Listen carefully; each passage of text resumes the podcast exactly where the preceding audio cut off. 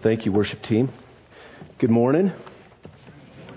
It's got to be about the last 70 degree day we're going to have this winter. Enjoy it. It's awesome.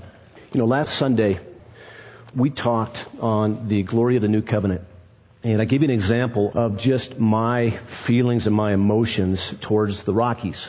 And I remember that, I think it was that Sunday night they were playing their last game, wasn't it? Or maybe Monday night. And the example I shared was that, you know, I've been a lifelong baseball fan. I've been a, a fan of the Rockies from day one, 14 years ago. And I was a season ticket holder up until two years ago. And I dropped those tickets for financial reasons, not because I was disgusted from them losing every year. The example that the Lord brought to mind was that the way that I've seen the Rockies over the years is not the way that Christ sees you and me. And let me explain. You know, I love the Rockies when they're winning.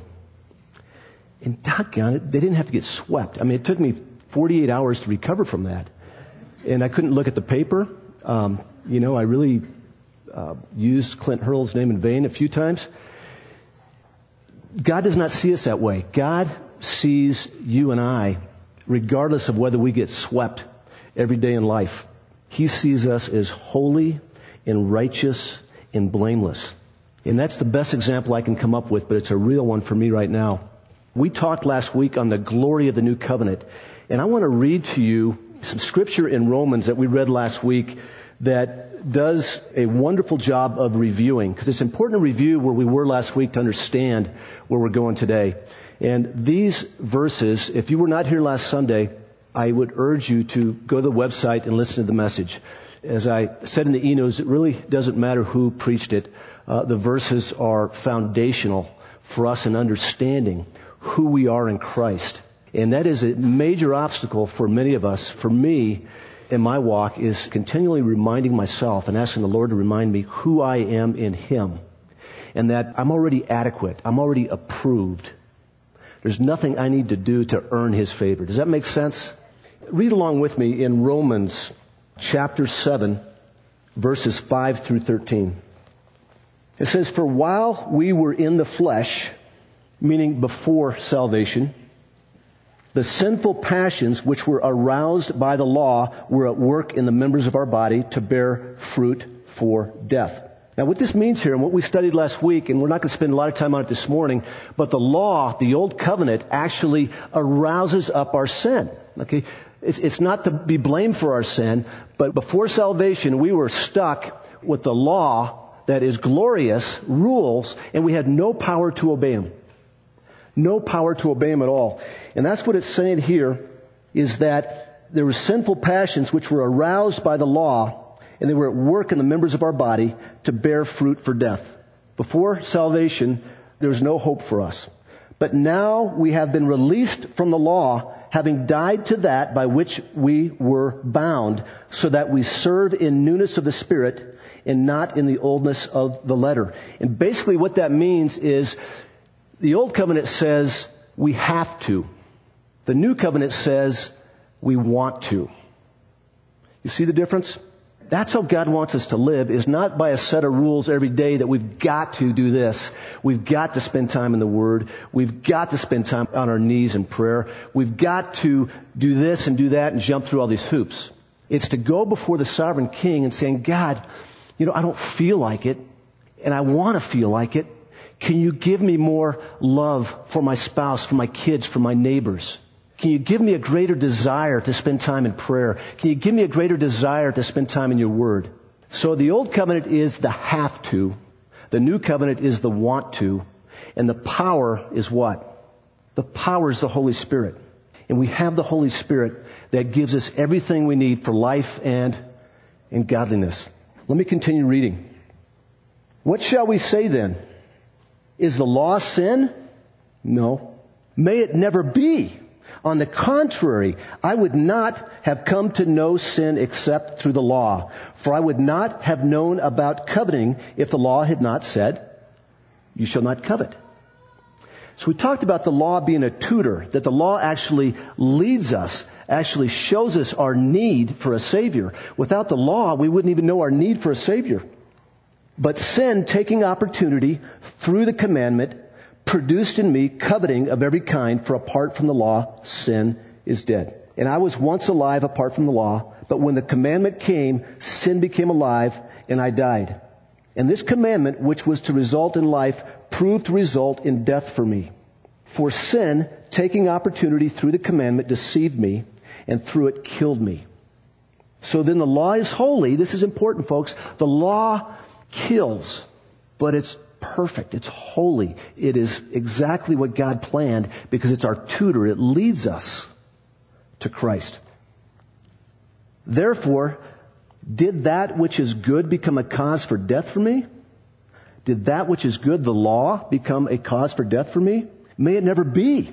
Rather, it was sin in order that it might be shown to be sin by affecting my death through that which is good. That through the commandment, sin might utterly become sinful. I just want to share one other thing before we pray and before we get into today's text. While we're in this flesh, we're going to sin. We're going to sin. And two things in regards to that. And it's on either side of sin. In front of sin and on the back side of sin. In front of sin, there's no excuse. Because we've got the power of the Holy Spirit to overcome anything. On the back side of that, when the inevitable happens, when we sin, Romans 8 1 says what? There is no condemnation for those who are in Christ Jesus. So those are two huge promises. It says in Romans 7, the apostle Paul says, should I continue sinning because I'm forgiven so that grace may abound evermore? And the answer to that is no. We shouldn't continue sinning.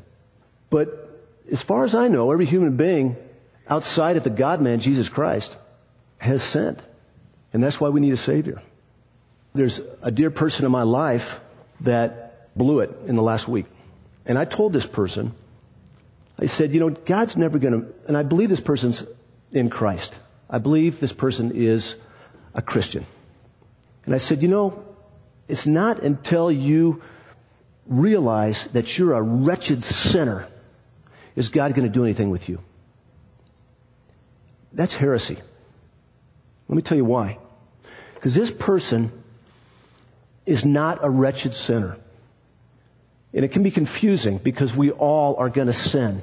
And there's some semantics here. But this person did not need to hear that they're a wretched sinner.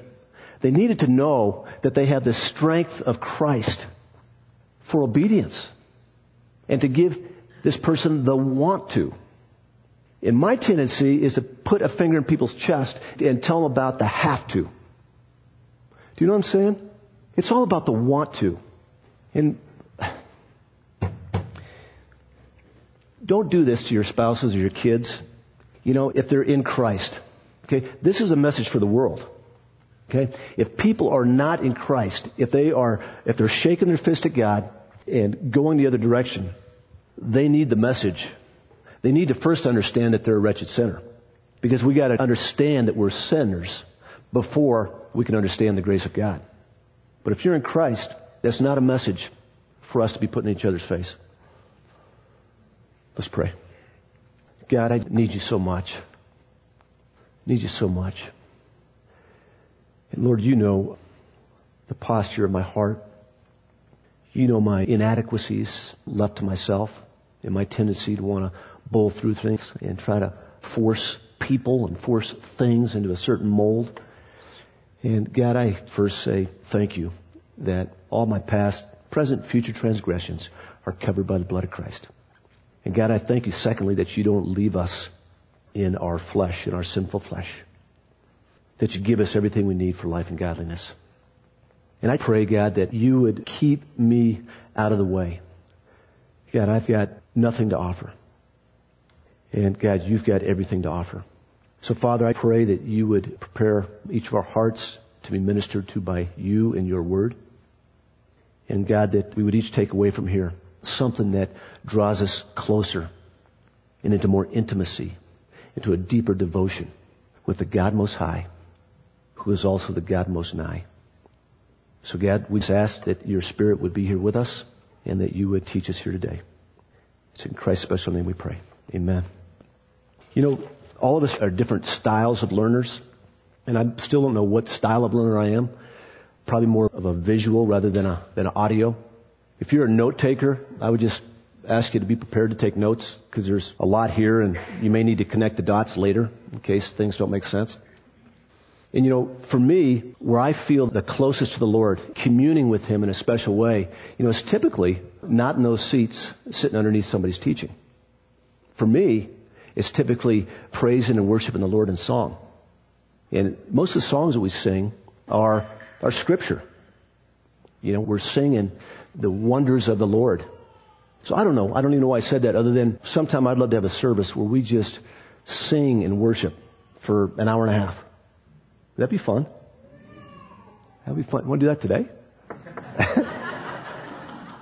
I need a scapegoat. well, we are finishing up in chapter 3, and we're going through verses 12 through 18 today. Last week we finished 6 through 11. And let me read today's passage, and it starts in verse 12. Having therefore such a hope, we use great boldness in our speech, and are not as Moses, who put a veil over his face, and the sons of Israel might not look intently at the end of what was fading away. But their minds were hardened, the unbelieving Israelites. For until this very day, at the reading of the Old Covenant, the same veil remains unlifted, because it is removed in Christ. But to this day, whenever Moses is read, a veil lies over their heart. But whenever a man turns to the Lord, the veil is taken away. Now the Lord is a spirit, and where the spirit of the Lord is, there's liberty. But we all, with unveiled face, beholding as in a mirror the glory of the Lord, are being transformed into the image from glory to glory, just as from the Lord, the Spirit. And the title of today's message is Show and Grow. And I'm not quite sure that should be the title. You have to make up your own mind at the end.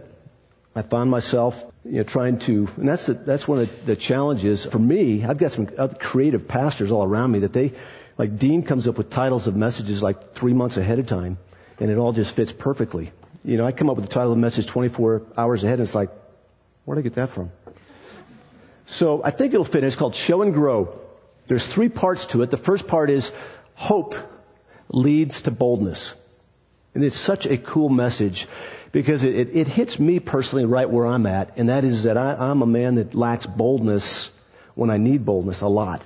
Some of you go, Party, you like boldness? That's not what I've seen. But when it counts, and that is, is proclaiming the good news of Jesus Christ, oftentimes I lack boldness. And we're going to talk about how hope leads to boldness. Two, the plea and the promise. What is the plea that comes from boldness? And what is the promise that comes from that plea. And then the last point is seeing and growing. And really these are three separate messages. So just hold on to your hats and take some notes. The very first one is called Hope That Leads to Boldness. And it's uh, verses 12 through 13. And I kind of broke this down by asking myself questions as I was looking at it. It was a very difficult passage for me to tear apart, and I used a lot of different commentaries. And when you use a lot of different commentaries, sometimes it confuses you more.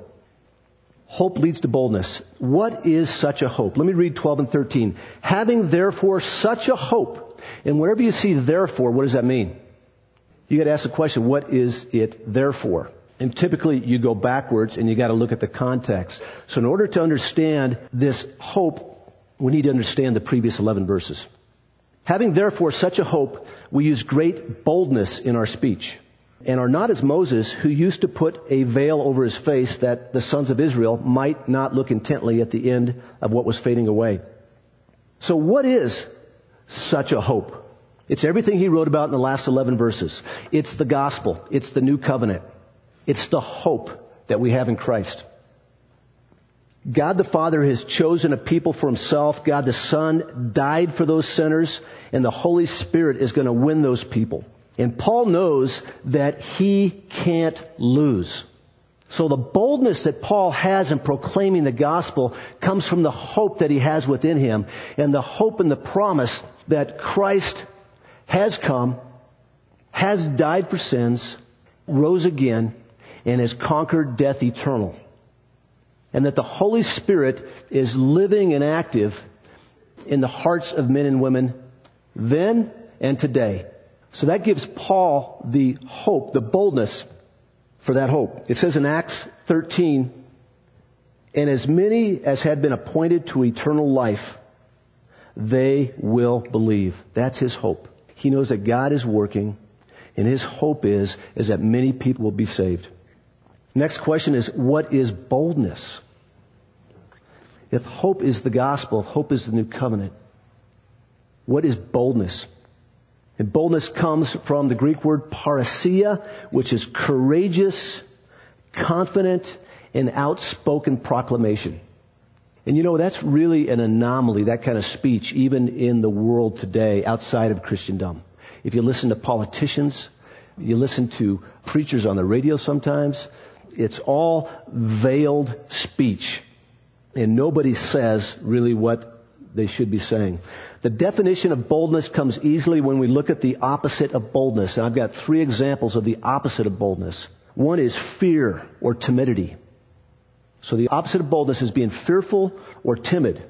Courage to be fearless in the face of persecution or opposition. The courage to be straight up with the gospel when facing potential opposition. So boldness is courage to be fearless. The opposite is, is fear or timidity. I think I'm getting ahead of my notes here, but I operate in fear a lot. And I don't know if you can relate with this.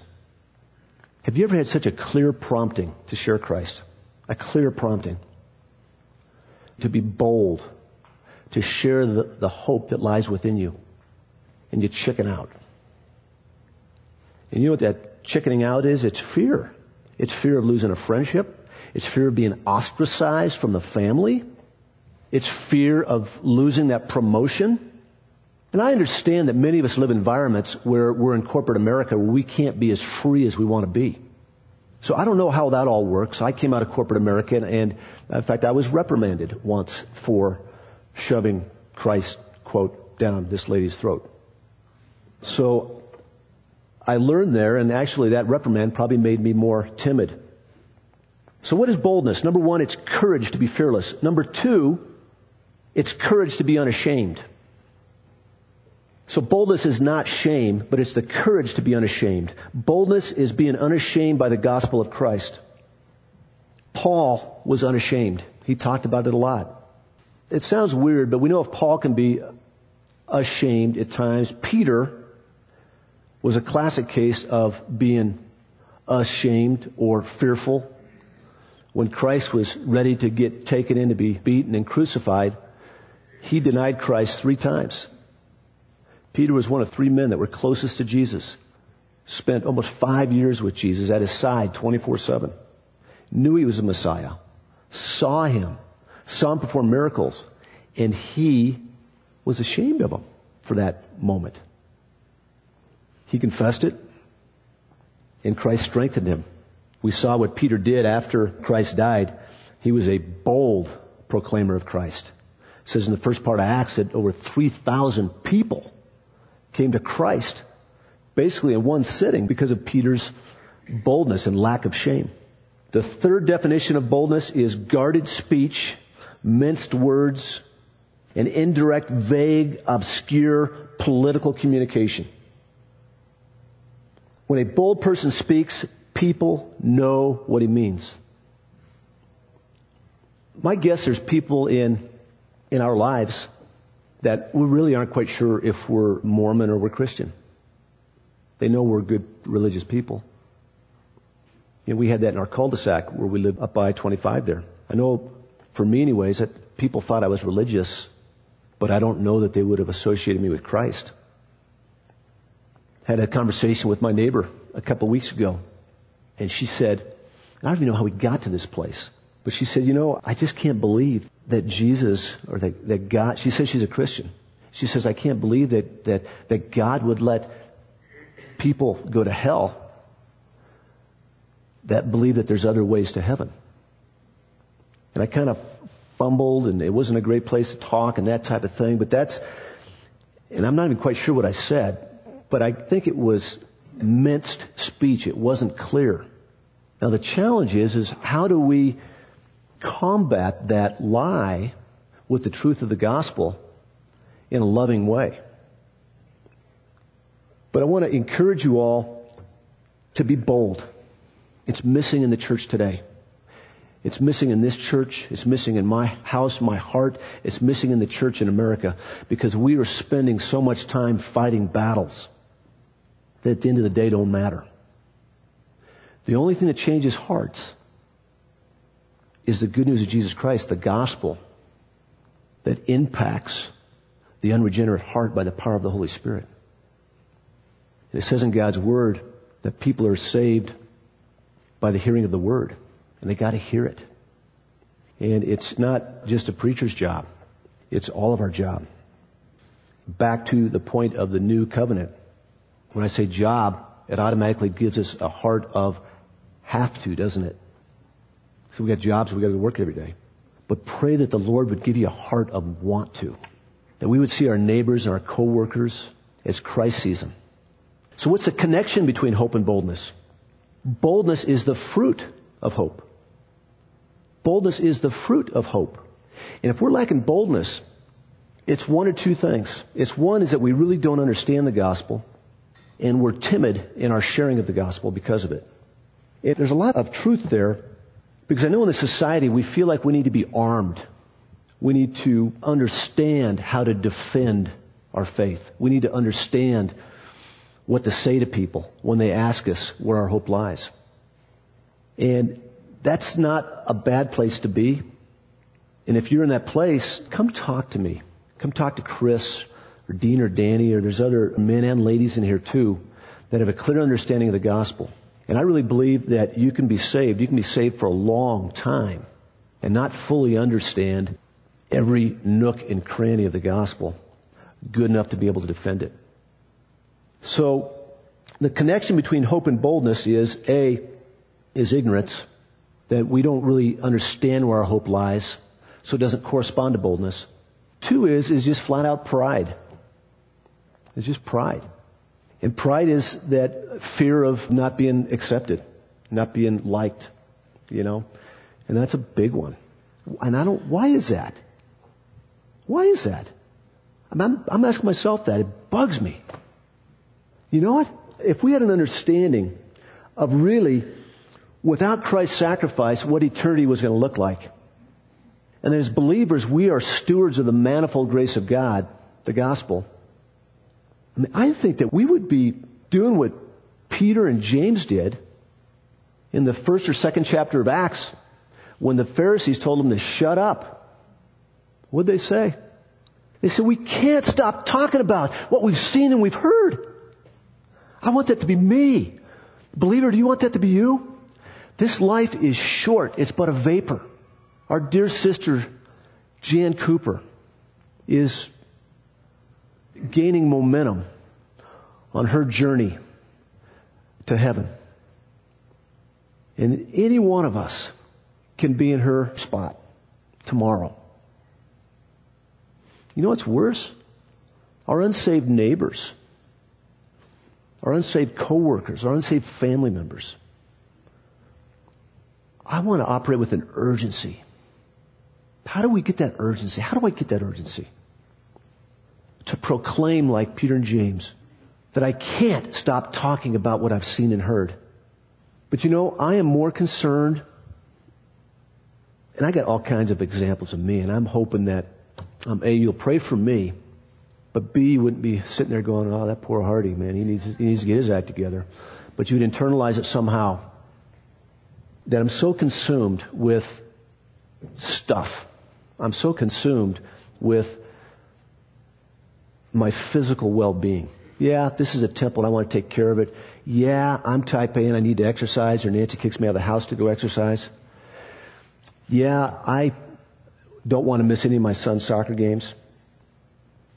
But many times I put all that fun, good stuff ahead of my passion for the gospel of Jesus Christ.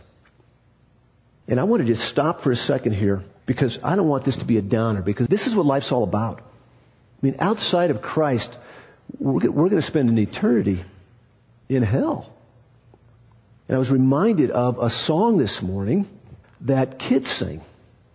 And this whole message of the gospel should bring us, what word comes to mind? Somebody spit out a couple words. Joy. There's a kid song that, that goes something like this. It says, I've got that joy, joy, joy, joy down in my heart. Down in my heart. Down in my heart. I've got that joy, joy, joy, joy down in my heart. I don't know the rest. But edit that. But I want to operate with joy. And, and the new covenant brings joy. It brings the want to, not the have to. And when we walk around day after day, like I do, because A, I was raised in a church that, you know, my hands were slapped with rulers and my left earlobe's longer than my right earlobe. And I was told if I do this, I'm going to get hit by lightning. If I cry, the tear's going to dry up right here for the rest of my life. You know, if you lie, you're going to go to hell. And I guess that's all true outside of Christ. But I want to operate with joy. And I want my countenance. I want God to start changing my countenance. I want God to start changing your countenance. That when we walk into situations in our workplace, in our neighborhood, that we are the reflection of the glory of Christ. And people can't help but say, what's different? What's different about Chris? What's different about Christy? What's different about Rick? What's different? You know, it's one thing getting the boldness to share Christ. But it's convicting to me when I don't have many people asking me where my hope lies. See, people are going to ask us where our hope lies when they're interested, when there's something they want. Does that make sense? It doesn't mean that there's not going to be times, whether it be in the grocery store or the elevator or a divine appointment across the driveway, where we just need to open our mouth and share the love of Jesus. But to me, the acid test of the joy of Christ coming out from my life is are people asking me? And I'm sure somebody's going to challenge me on that scripturally because I, you know. So connection between hope and boldness. If we're not bold, we're ignorant of our hope, we don't understand the gospel, or we're prideful. When we have such a hope, we will be fearless with persecutors. We will be unashamed of the gospel. We will be unwilling to cloak the gospel in a fog of spiritual language that leaves people wondering, honey, do you, do you think he's, I bet he's Mormon. Maybe he's Hindu. He's a nice guy. I don't want them wondering that. If we have such a hope, brothers and sisters, we will be very bold. Point number two. Point number two is the problem, the plea, and the promise. Verses 14 through 17. It says, But their minds were hardened. The unbelieving Israelites, their minds were hardened. For until this very day at the reading of the Old Covenant, the same veil remains unlifted because it is removed in Christ. But to this day, whenever Moses is read or the law is read, a veil lies over their heart. But whenever a man turns to the Lord, the veil is taken away.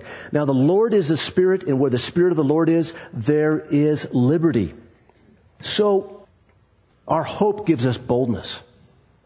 The boldness to administer the manifold grace of God. What's the problem? Why do people need the manifold grace of God? The problem is their hardened minds. Hardened is a form of the verb poro, which could be translated stubborn. People that have yet to put their faith and trust in Christ, they're doing it their own way. Their minds, they're stubborn. It says in Acts 7.51, you men who are stiff-necked, this is Philip before he got stoned to death. He's in their face saying, you men who are stiff-necked and uncircumcised in heart and ears are always resisting the Holy Spirit, you are doing just as your fathers did. And I'm not sure that's the way to share the gospel, but it is the condition of an unbeliever's heart that they are stiff-necked and they're wanting to do it their own way. And they have yet to surrender. The second problem is that their hearts are veiled. The veil symbolizes ignorance from a hardened heart. A true understanding of the Old Covenant would have prepared them for the removal of the veil that kept them, and by the way, still keeps people from understanding the clear revelation of the New Covenant. Now the veil results in one of two things. The unregenerate, people have yet to put their faith and trust in Christ. They've got a veil over their face that they can't see the glory of the new covenant. And they're operating by a set of rules, trying to be good. Have you noticed that? That's growing in the world today. If you look at the Hollywood people, the you know, people that are uh, Hindu or Scientology people, I mean, there is a real movement of charity. And people, I think Oprah Winfrey just had a deal that backfired on her. But there, people are, are wanting to do good.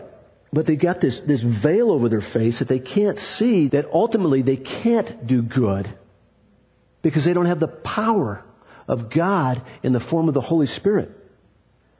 So the veil that they have over their face results in either rebellion or legalism. Rebellion, some of you have seen it in your kids, rebellion is, is that I've had a set of rules all my life and I'm tired of following those rules. It just makes me feel guilty and I can't do it. And so they rebel. They're out of here. The second thing that it leads to is legalism. Which is I understand what I'm supposed to do and I'm going to try my best to do everything I can. I'm not going to rebel, but I'm going to be a good little heathen. And you know, we got to be really careful of that, folks, as uh, parents of young kids, because it's, and man, I am so convicted by this this last week. You know, I, I put this standard of morality on my kids. And yeah, they're in my house and they've got to do, a, they got to, they got to play by my rules. But I don't want them to have the thought that I care about their external appearance, about their external adherence to a set of rules, either that I imposed or God imposed. What I want is for them to give their hearts to the sovereign God of grace. Because if our kids grow up, and I praise the Lord that all three of my kids seem to be walking with the Lord, and all glory to God for that, because I'm the king of legalism. But don't get caught in that. Don't have your kids perform to a set of rules. Beg the Lord for their hearts, that He would have their heart. You know, when your kids are younger, you've got to discipline them, and you, I mean, you got to teach them that they can't chase cars and light up firecrackers in the kitchen and stuff like that. But you don't want to affirm them into their late years for nothing but good works. I hope that came out right. I'll circle back if I need to. So that's the problem. Hardened minds, veiled hearts. The plea, the plea that we're asking the Lord boldness for to be able to deliver, that they would turn to Christ. Verse 15. That's it. It says, but their minds were hardened, but until this very day at the reading of the Old Covenant, the same veil remains unlifted because it was removed in Christ. But to this day, whenever Moses is read, whenever the rules are spewed out, a veil is still over their heart. But whenever a man or a woman or a child turns to the Lord, what happens? The veil's taken away. So moms, dads, brothers, sisters, prayer is the posture that we need to have. Because at the end of the day, our job that we want to pray to the Lord for the want to is to deliver the manifold grace of God. Deliver the goods. God's job is to penetrate the hardened heart. We can't do it. We can't do it. So the plea is turn to Christ. That's the only hope for you. Turn to Christ, neighbor. Turn to Christ, coworker who has cancer. Turn to Christ, neighbor who's getting a divorce. There is no hope. Your husband or your wife's going to disappoint you. That's sickness. That sickness just might get you. Don't go into eternity without confessing your sins to a sovereign God who laid his life down for you and who loves you. Romans 5, 17 through 21 says this. So then, as through one transgression were resulted condemnation to all men. From the very first sin, all men were condemned. From the smallest of children. Even so, through one act of righteousness, there resulted in justification of life to all men. That act of righteousness was Christ laying down his life. For as through the one man's disobedience, Adam's, the many were made sinners. That's all of us. Even so, through the obedience of the one, capitalized Christ, the many will be made righteous. And the law came in that the transgression might increase. We've got the law so that it leads people to the cross, so that people see their need for a Savior. But where sin increased, grace abounded all the more. That as sin reigned in death, even so grace might reign through righteousness to eternal life through Christ Jesus our Lord. Our boldness, brothers and sisters, should not be boldness to the principal to get the Ten Commandments back in the school.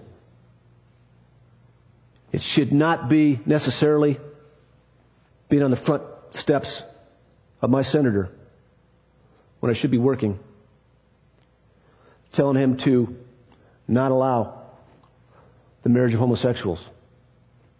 Please, before you throw darts at me, God wants marriage of one man and one woman. The law, the Ten Commandments are glorious. They're our tutor to Christ. They lead us to Christ.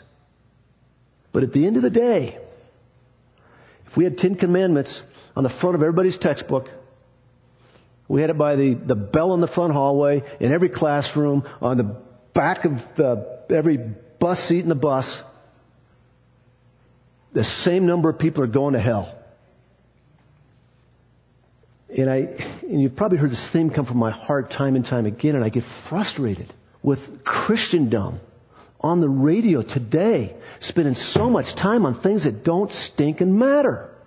What matters is the good news of Jesus Christ penetrating hearts and that where people are saved and then they get the boldness to share where their hope lies. And that people are saved and they spend an eternity worshiping the worthy one. What doesn't matter is that we've got a country and a world of nice people that are following the rules. The promise? It's liberty. Romans 2 3 says, For the law of the Spirit of life in Christ Jesus has set you free from the law of sin and death. What does it mean when there's liberty?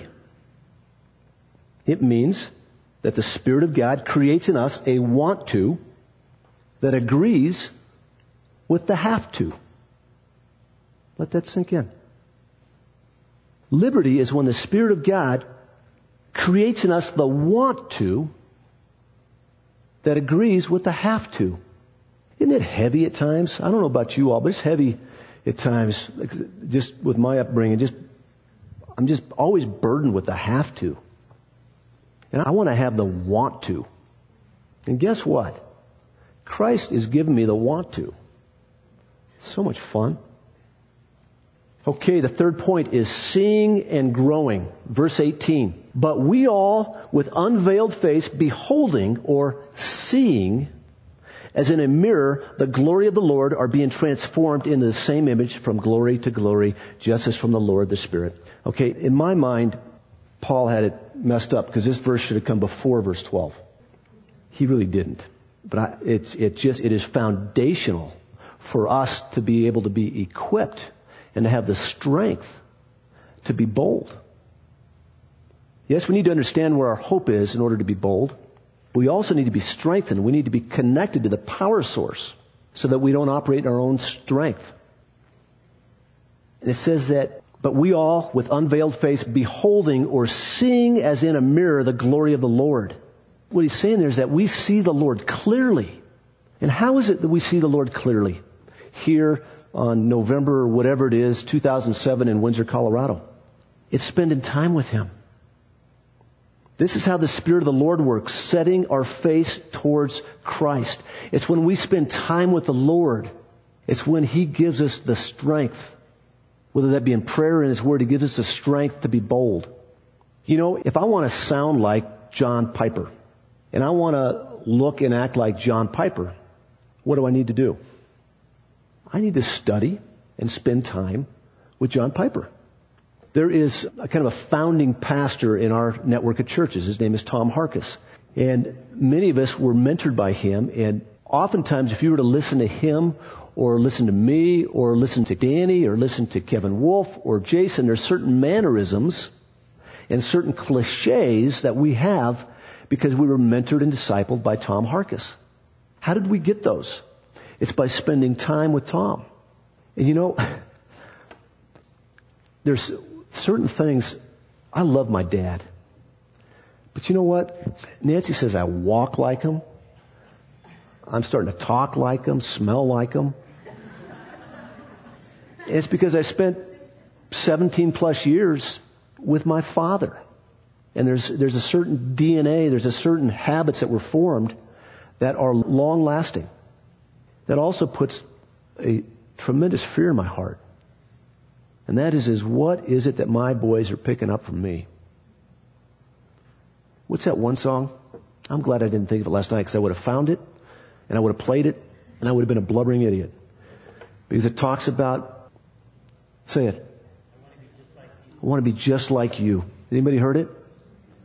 It is a great song and it just makes you cry, dads.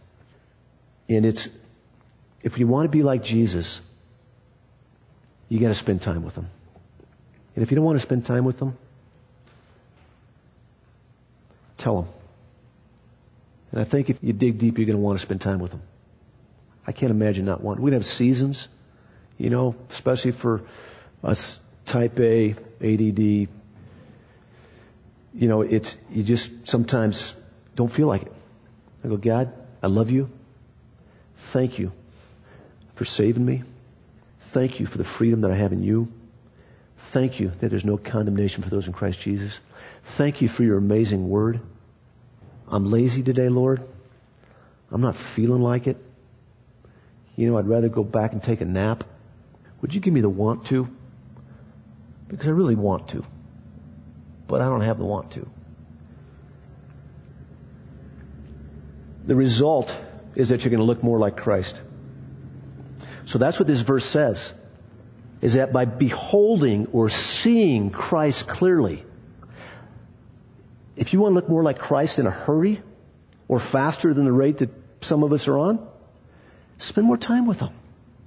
If my boys wanted to look more like me in some areas, they need to spend time with me. It says in Philippians 3, 11 through 14, not that I have already obtained it or have already become perfect, far from it, but I press on in order that I may lay hold of that which also I was laid hold of by Christ Jesus. Brothers and sisters, I do not regard myself as having laid hold of it yet. But one thing I do, forgetting what lies behind. You see, the enemy doesn't want to let us forget what lies behind. Forget what lies behind. Remember the finished work of Christ. Talks about somewhere in the Old Testament to Lord, to renew the joy of my salvation. Help me remember your finished work. But the enemy wants us to remember all of our shortcomings. Forgetting what lies behind and reaching forward to what lies ahead. I press on toward the goal for the prize of the upward call of God in Christ Jesus. Let's pray. Father, we praise you and worship you. I thank you that that again, God, I'm using it over and over. It's your word that you give us everything we need for life and godliness. I thank you that you give us the want to that agrees with the have to in your law. And God, would you give us as a church the want to? To be so passionately in love with you that we can't stop telling people about what we've seen in our own changed lives and the changed lives of our brothers and sisters, what we've seen and what we've heard in your word. And God, this week, would you become more real to us? Would you show us areas, God, where we're checking the boxes, where we're operating with the have to? And you say in your word, God, that we are in your spirit. Your spirit is in us. We've got the power. Yet it says that we're to walk in the Spirit, not in the flesh. And there's something there, Lord, that I can't wrap my mind around at times that, that even though you are in me and I've got access to your complete power, I can still walk in my flesh and make a mess of things and operate in the have to. And God, I pray that for each of us, you would, you would empower us to walk in the Spirit. And that your wonderful, abiding, life-giving Holy Spirit would give us the want to. We love you. We thank you that you're our God, that we're your people, and that you promise to never, ever leave us nor forsake us. And God, just one more thing. If there is anybody here today, God, that, that you're drawing, that's going, yeah, I've, I've spent a lifetime trying to be good enough and has never surrendered or turned towards the Lord Jesus Christ, I pray, God, that this would be the day. And there's nothing to be ashamed of. What an amazing victory that we can put all of our baggage behind us and we can look forward to the promise of new life. Amen.